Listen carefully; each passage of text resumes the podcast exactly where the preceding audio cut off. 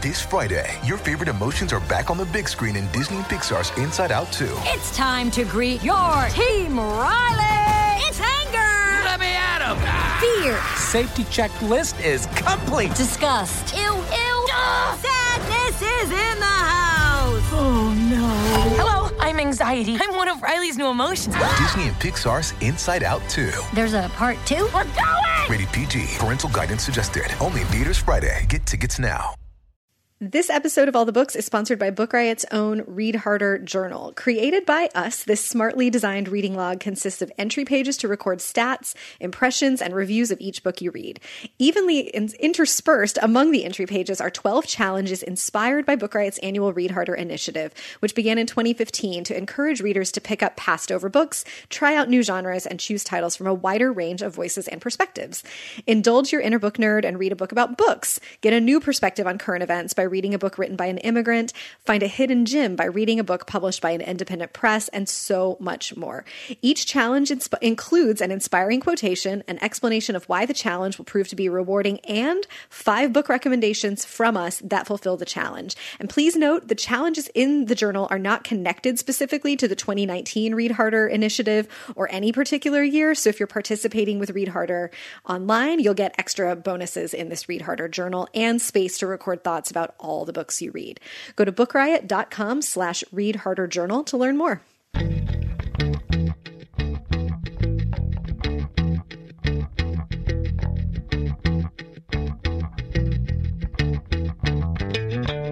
You're listening to All the Books, a weekly show of recommendations and enthusiasm regarding the week's new book releases.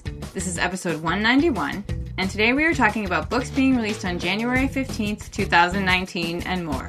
I'm Liberty Hardy, here with Rebecca Schinsky, and we're coming to you from BookRiot.com. Hello. Hi! How are you doing? I uh, am doing amazing. Thank you for asking. I did throw my back out. That's no good. But, so I have exciting news. Oh, exciting. Exciting for me. I don't know. It's not book related, but uh, I'm so thrown now that we record this like five days earlier than we used to. I don't know what day it is anymore. So, by the time you hear this, uh, I will have already shared this news on the internet, I'm sure, and you probably will have already heard me squealing from wherever you are in the world. Um, we adopted two kittens. Yay! I'm so excited. They're little orange fluffy babies, and I get to go pick them up tomorrow. Do you have names So- picked out? I do. I name them Farrokh and Zevon. Oh. Uh, Farrokh being Freddie Mercury's Mm-hmm. birth name, and Zevon for Warren Zevon, my ride or die it. dead musician. So, but we'll probably end up calling them like Freddie and Z. Yeah. So, Oh, that's uh, really cute. What a good. I feel very good that we have had a we had some rough pet times here in all the books, and now we're gonna have some. We're gonna continue with baby pets. Yes, two little fuzzy band aids to put over this hole in my heart. All the little fur babies. All the So- little fur babies forever. yes. So that's my exciting news. I'm so You- pleased. Jasper will be very delighted to have some feline cousins. Yes, they almost have the same hair color. Oh, right. Ginger kittens. Mm-hmm. It's perfect. I'm so excited for you, Liv. I can't wait to hear. About Oh, we haven't been together on this show in four weeks, and now we're At already least. punning. yeah, we got some gossip out of the way, and now we've got the cute animal talk out of the way. And how about some book talk? I think you know. I think that's what they're paying us for, so we probably should. I have been sitting on this book for so long. Not literally sitting on it, although that would explain my back pain. Uh, but I've been waiting to talk about this book for so long. It's so good. It's No Exit by Taylor Adams.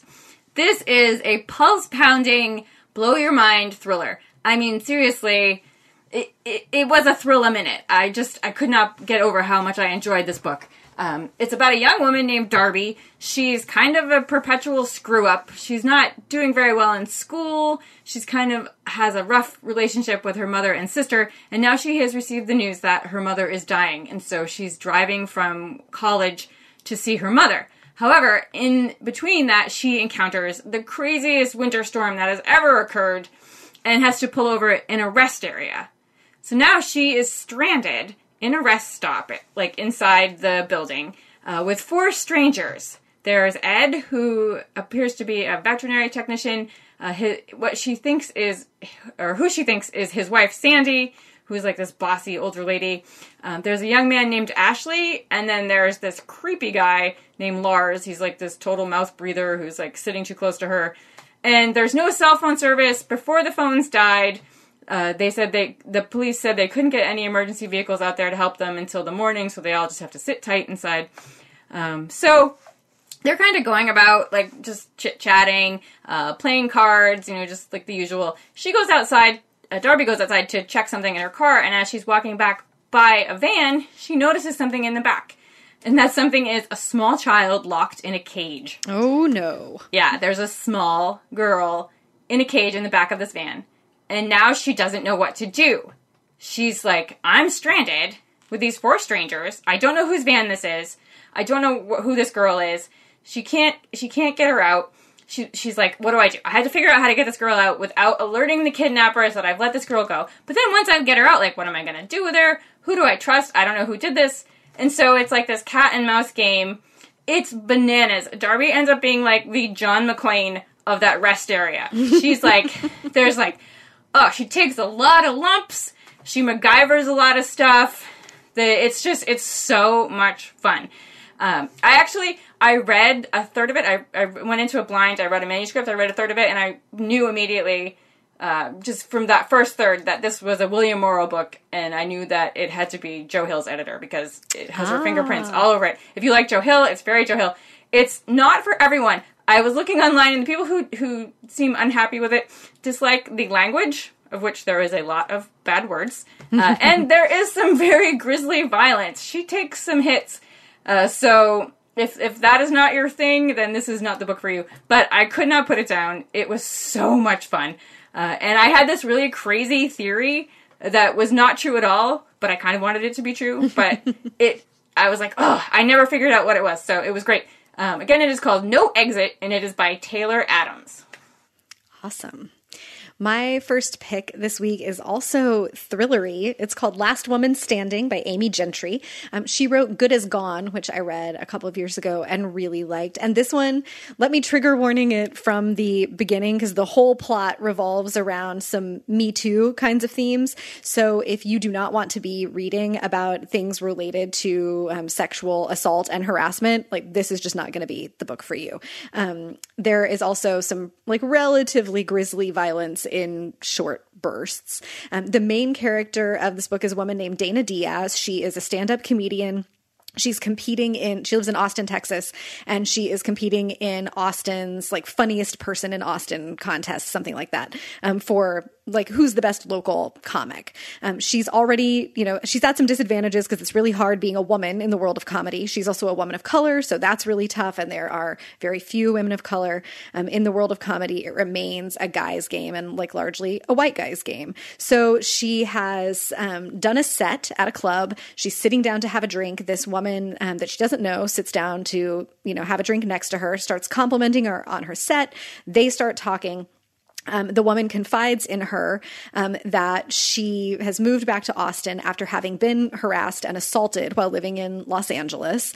And, um, Actually, sorry, they start talking to each other about those experiences. Dana was harassed recently in LA before she moved to Austin. This other woman says, me too. Like they have a Me Too conversation live. They're strangers, but they have this conversation.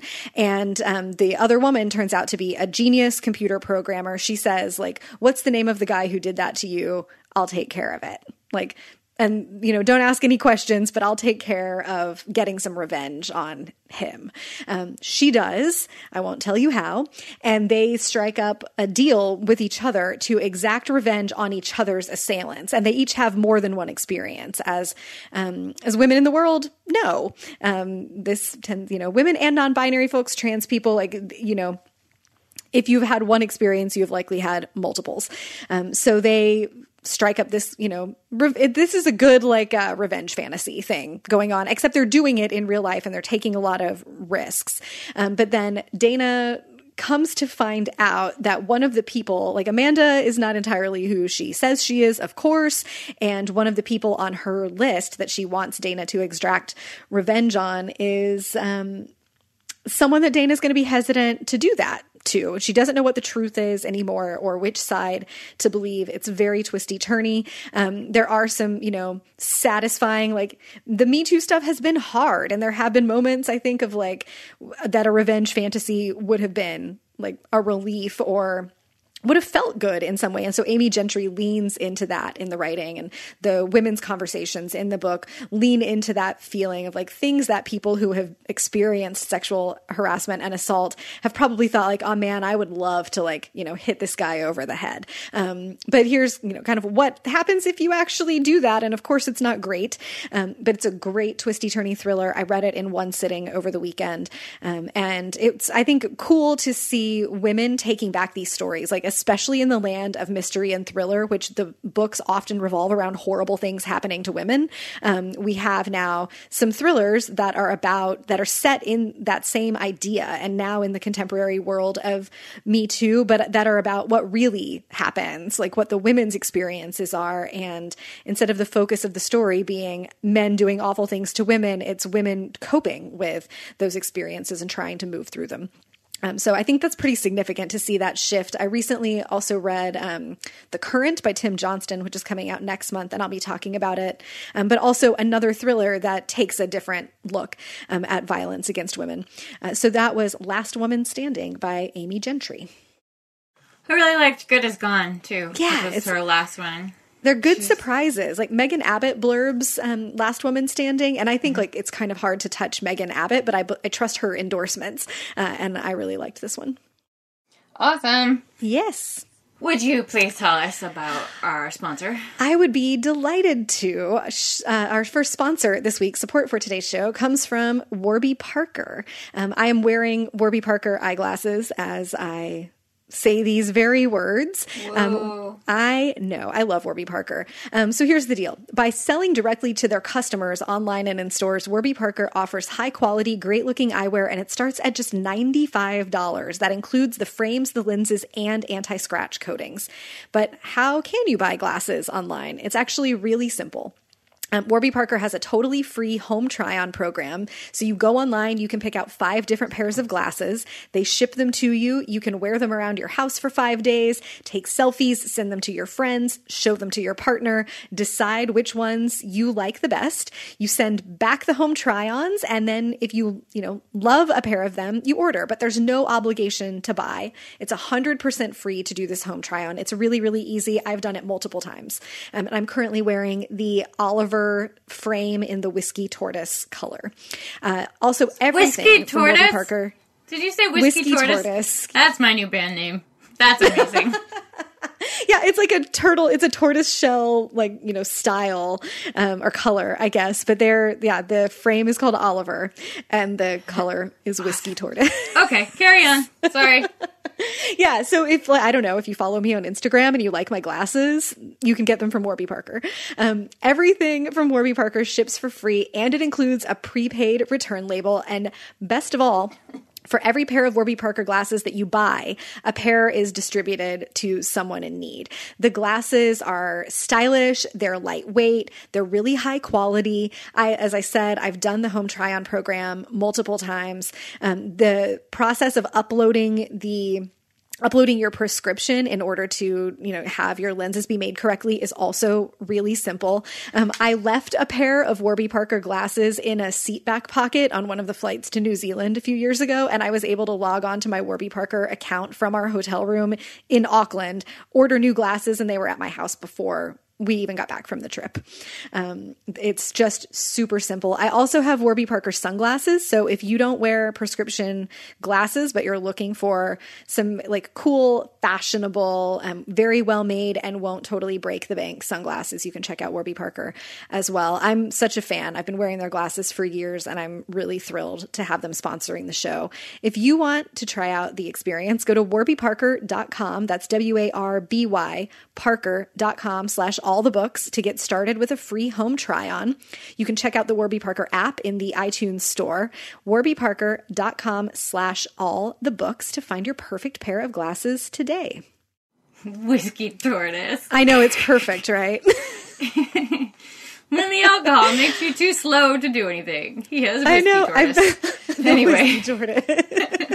I've been thinking about getting new glasses because I got these when my hair was hot pink and I didn't want like bright colors on my face clashing with the hot pink. But I'm like, now that I have, you know, not my hair is not quite as mermaidy, I've been thinking about getting some new frames with some color in them. So I'm going to be doing this mermaid tortoise.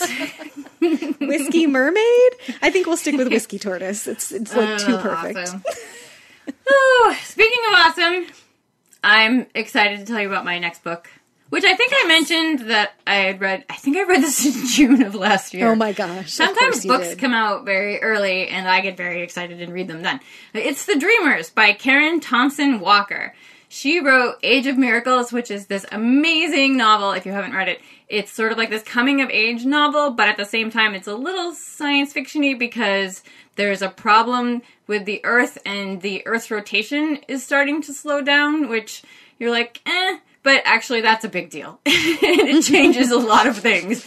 So it's fantastic. Um, this one is another like a little science fictiony, eerie, uh, great uh, literary phenomena. It's about people in a small college town, and they start falling victim to a perpetual sleep sickness.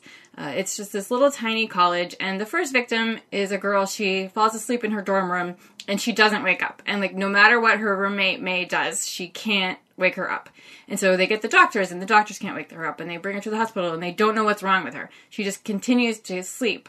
And after a little while, someone else falls victim to this sleeping sickness and it's like first it's on their floor and so they they they quarantine the floor but then it's getting out into their town and so now the government gets involved they quarantine the entire town so now all these people are are stuck in this town parents can't see their children at the school.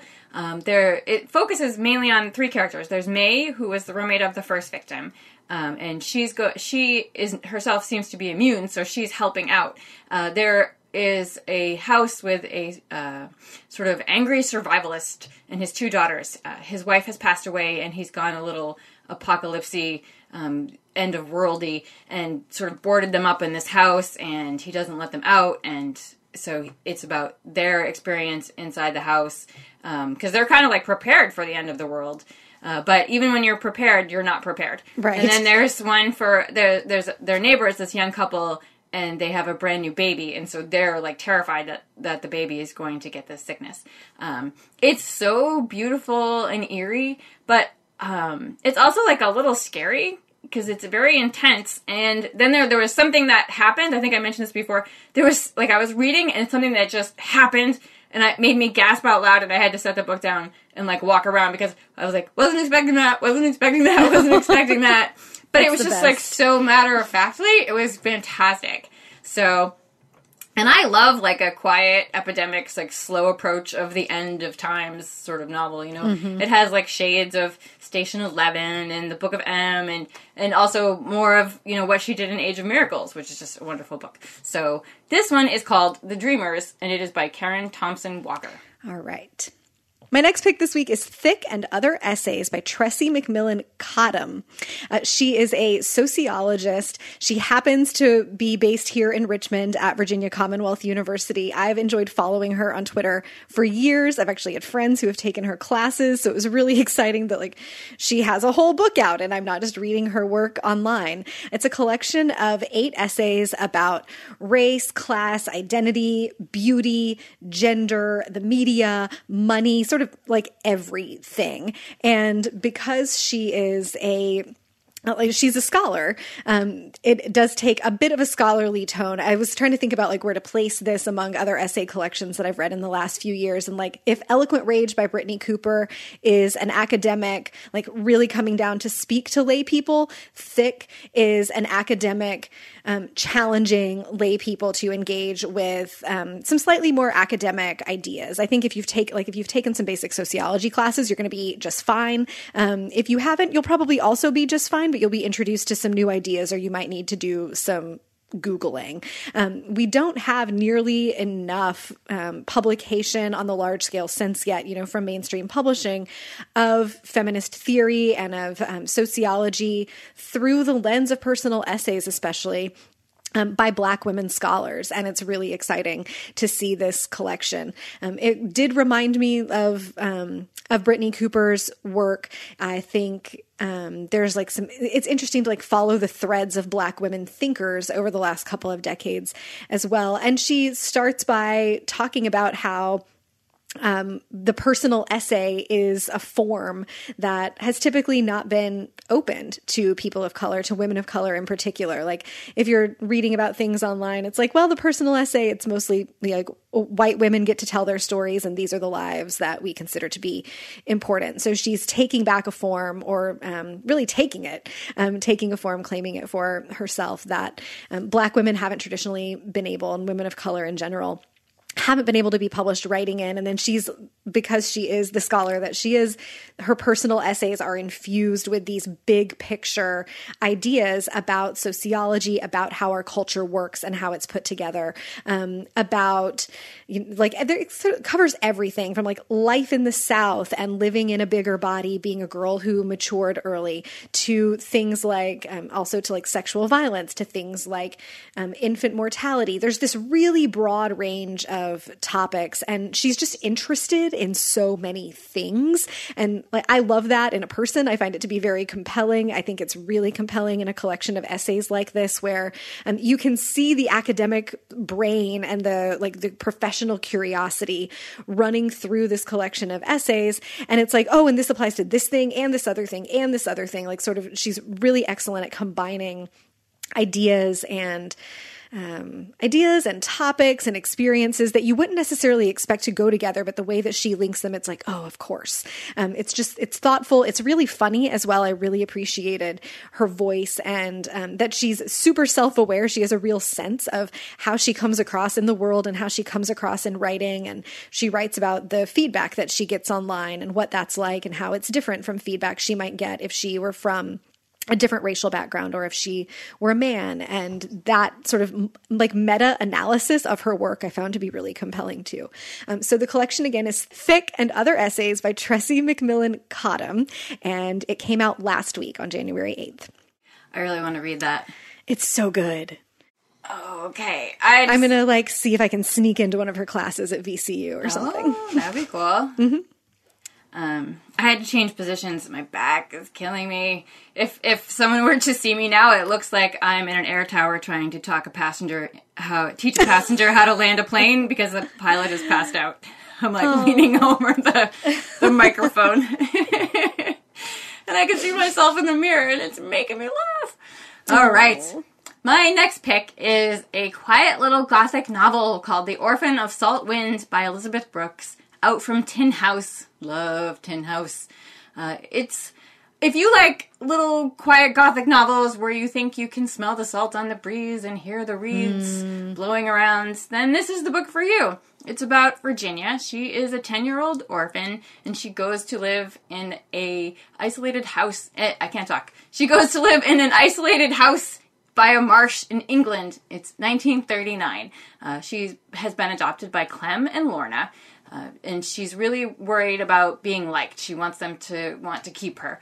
Uh, so she's being very careful. Uh, she really takes to Clem. Clem is very friendly and outgoing, but Lorna is more reserved and not very affectionate, and she doesn't particularly care for her. And she does not like Clem's friend Max at all. Like, and she sort of has that child's intuition, which is, you know, foreshadowing. Um, it's also obvious that Clem and Lorna's marriage is in trouble, and there are some secrets going on there. And then a German pilot crashes his plane into the marsh, and it takes a dark turn of events.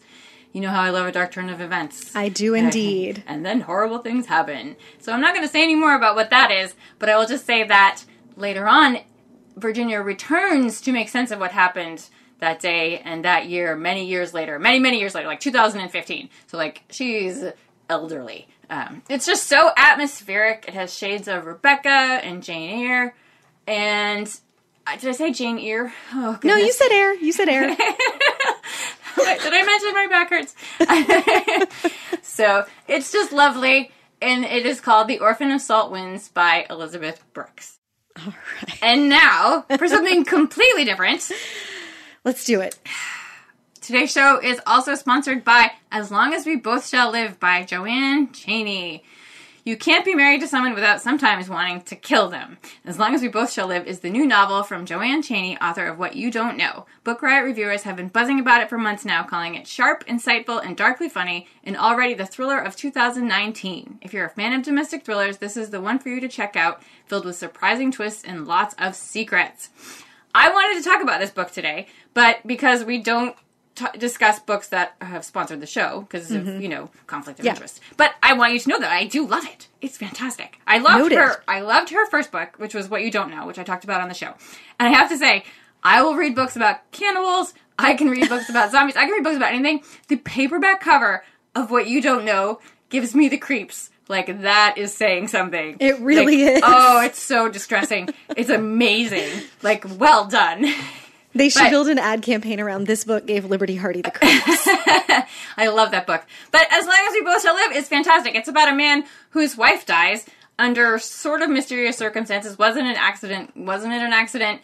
And then many years later, another woman dies who happens to be married to the same man. And now hmm. things look a little more suspicious. It's so awesome. I loved it. And I know Jamie loves it. And we talked about it. We both talked about it a whole bunch last year. So that at this point, when I see it blurred by Book Riot, I'm like, I don't remember if I said that or Jamie said that.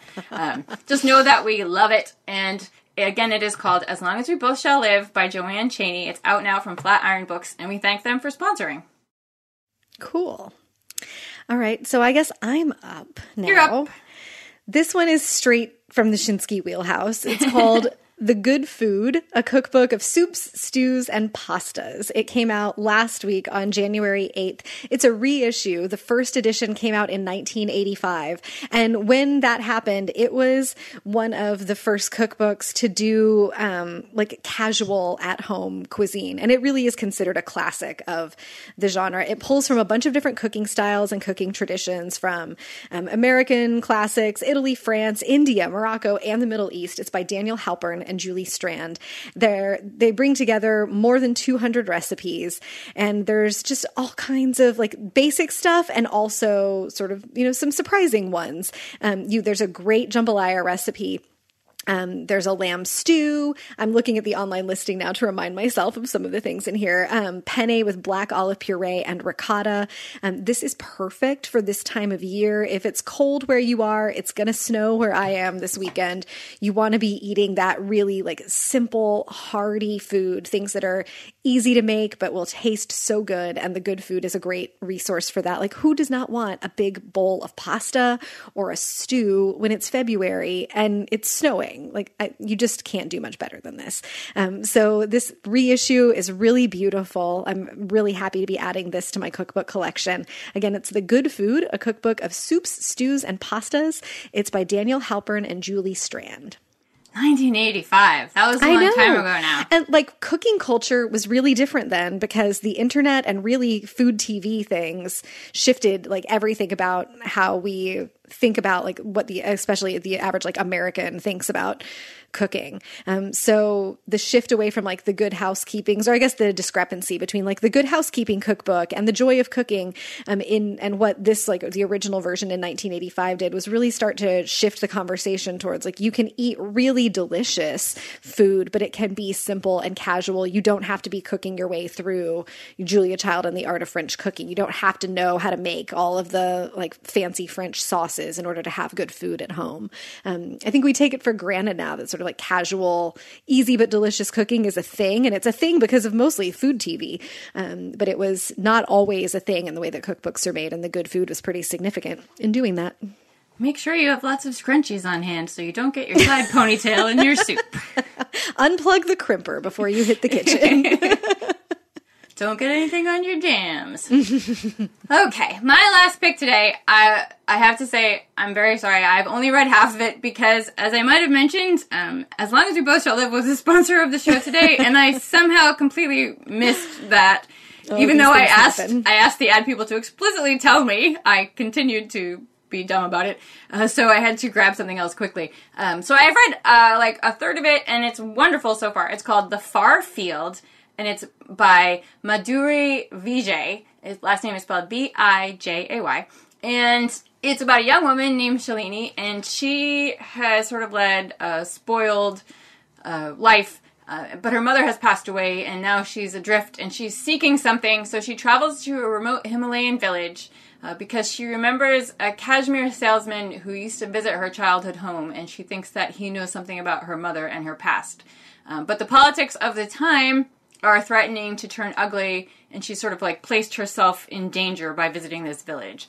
Um, and uh, you know, like I said, I haven't gotten very far into it, but the writing is just incredible. I know it's received like a million like awards or accolades or you know commendations, reviews, whatever, all those words, All the good things. Yeah, and uh, you know, it's it's supposed to be like an incredible meditation on grief and compassion. So I'm just really enjoying it, and I'll let you know how it is when I finish it. Uh, so that is the Far Field by Madhuri Vijay.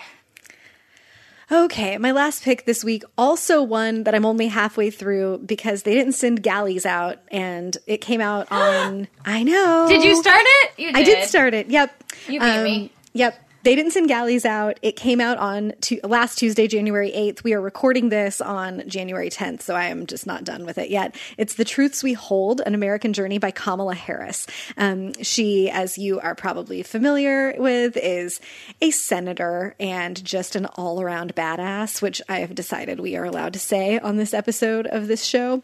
Um, she takes a really, uh, she's from California. She takes a really holistic approach. She likes data. I find her to be like very logical and very practical and very grounded in reality about how politics work and about what pro- progressive values are. Um, I just really like her a lot.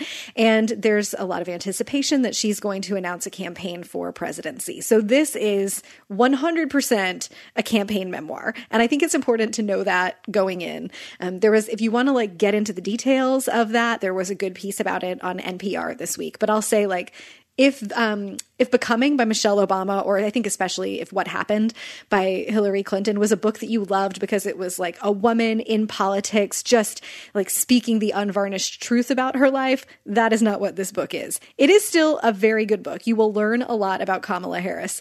Um, and there's a lot that i didn't know about her you know just from seeing her on the news and reading about her in the washington post. Um, so it's been great to learn more about this person that i'm going to you know, very likely have as someone to consider as a presidential candidate um, in the near future. Would I like, what do I need to know about her? Would I want to vote for her? The book is very helpful in that way. But I think it's just useful to hold in mind that all books have an agenda, and this book's agenda primarily is um, setting her up for a major campaign. Um, so there's, you know, like not a whole lot of exploration of mistakes that she's made. Um, there are mentions of very specific values and like the anecdotes that she offers are typically, or they seem at least intended to display a certain value. So it's not just like, here's my story. It's here are pieces of my story very strategically selected to show you certain things about me that I think will make you compelled to vote for me for president. Um, and I think that's a fine reason to write a book. Candidates do it all the time. Um, it's just good to know uh, going in that like that is what you're going to get. Um, but i am finding it to be really interesting and I'm looking forward to finishing it. So that is The Truths We Hold by Kamala Harris. All right. Okay. That was pretty funny the other day. I was like, I got this book. And you were like, I want that book. I was like, I'll send it to you. And you're like, wait, never mind. The mail's here. here it is. All through the internet, of course. That was me doing a live reading of the internet conversation. Yeah, it happened very quickly too. Yes. I was like, oh, yes, send it to me. Wait, I just opened my mail. Yay. okay, we made it through new books, newish books. Um, Yeah. What are you going to read next? Or are you just going to count the hours until the kittens come? I know, right? I'm actually in the parking lot at the shelter right now. You have set up a tent. That's what's happening. Um, well, I think uh, so. Let's let's bring it down again. Um, I got this amazing book from some friends. Uh, I have some friends in Euro places, and it's called Eggshell Skull by Bri Lee, and it's a memoir. Uh, Bri Lee was a judge's associate in Queensland, Queensland District Court. Uh, and two years later, she was assaulted and returned to the system as a, a victim and as a witness in in her case. And it's sort of like how um, she was on the other side of, of her work, like what it was like to, to be on the other side. Um, and I don't, that's all I really know about it, um, except that the cover is amazing. It's like this baby pink with this skull with a moth over its mouth. Super creepy. I love it. Not as creepy as that JoAnn Cheney book. That book gives me nightmares. Um, but it, I've heard such amazing things from insiders who live in Australia and other people on the internet, so I'm excited to read it. Uh, we need are a like Liberty scale of creepiness. Oh yeah, I don't know what it is about that cover, but whew, It should be like how it. many spiders does this book? spiders upset people. um, what are you going to read next? I am You're going reading- to read what Oh, as I was going to say, well, you're finishing the Harris. I am going to finish the Kamala Harris, and I am going to read. I'm so excited about this book. It is a real title. Why do so many incompetent men become leaders, and how to fix it? By Tomas Chamorro Premuzic. Um, it's coming out in a couple of weeks from Harvard Business Review Press. He is, or it's coming out in March. Um, he is a psychologist who is looking at our tendency to, and I'm reading from the jacket copy here, um, our tendency to equate leadership with personality traits that are statistically more likely to be found in men, not to mention that we socialize men to have and to value, but it reward that we have this pathological system that rewards in business male traits. Um, and then those same male traits can backfire and can show up as overconfidence and as narcissism or even total psychopathy. Um, we see it in business, we see it in um, politics, um, and it doesn't work super well. And then we complicate that by encouraging women to lean in and to adopt these same dysfunctional leadership traits. Like if you want to succeed, you better play by the rules that already exist. Um, so he is looking at what would an actual solution be? What kinds of values would we need to rewrite and replace and how can leaders do this in the workplace? Like how can we effectively evaluate candidates for a job based on data rather than on following our guts? Um, how can we value things like self-control and empathy rather than um, you know sort of compulsive fly by the seat of your pants stuff that gets presented to be confidence those kinds of things? Um, and ultimately you know get incompetent people largely incompetent men out of positions of leadership. Not that there aren't incompetent women in positions of leadership but there are just so few like relatively few women in positions of leadership in business that the problem largely is the men um, and I'm pleased that a man wrote this book. It is nice that the women don't have to do all of the work. Um, so, again, that's why do so many incompetent men become leaders and how to fix it. And I will be reading it and then maybe fixing some things. I don't know. All right. So that's our show. Thank you to our sponsors. Go to bookriot.com slash read harder journal to get yours today. Go to warbyparker.com slash all the books to kick off your free home try on and get some awesome new glasses for yourself and to as long as we both shall live, which comes with Liberty Hardy's endorsement. So what more do you want? If you have something to say to us, you can drop us a line at all the books at bookriot.com or hit us up on Twitter. I'm Rebecca Schinsky, S C H I N S K Y. Liberty is Miss Liberty. And if you've got a minute, you want to help us start the year off right, we would love a rating or a review on Apple Podcasts. And as much as we would love to tell you about more books today, I need to go sit outside the shelter. So you can read about more titles out now in the show notes at bookriot.com slash all the books, as well as find a link to our weekly new books newsletter. And in the and meantime, in the meantime, happy, happy reading. reading.